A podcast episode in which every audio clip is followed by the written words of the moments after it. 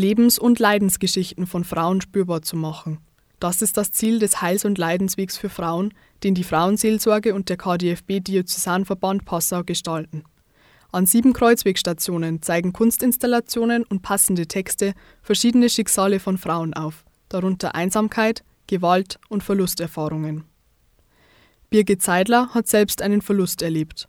Als ihr Sohn nach einer komplikationslosen Schwangerschaft tot zur Welt kam, veränderte sich ihr Leben schlagartig. Ja, man hat eigentlich kein Gefühl mehr von Zeit und Raum und, und nichts mehr. Also man ist in einem absoluten Schockzustand.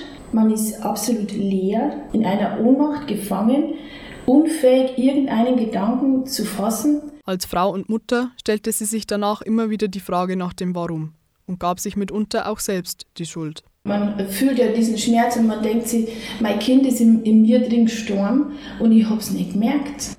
Ich habe versagt als Mutter. Ich habe totale, äh, ich bin, ich kann nicht einmal ein lebendes Kind auf die Welt bringen. Der Umgang mit den eigenen Schuldgefühlen und der Trauer sei letztendlich jedoch von Person zu Person unterschiedlich.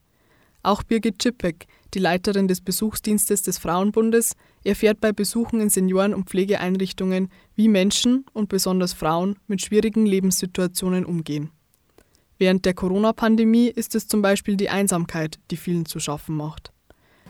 Ganz schwierig, auch wenn man sich das vorstellt, wenn jetzt halt ein Mensch kommt zu dir, der eigentlich gerne mal in Amt nummer wer möchte und du musst es dem verwehren.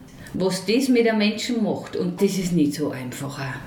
Umso wichtiger ist das Gespräch über das Erlebte. Was mich so bewegt, das muss ich nicht zurückhalten, sondern indem, dass ich kommuniziere, kann sich ja das schon wieder dann verwandeln, verändern. Und das ist ganz, ganz wichtig. Der Ausdruck in unterschiedlichster Art auch. Öffentlich wird jedoch sowohl über Totgeburten, wie sie Birgit Seidler erlebt hat, als auch über andere Leiden wie Einsamkeit nach wie vor selten gesprochen.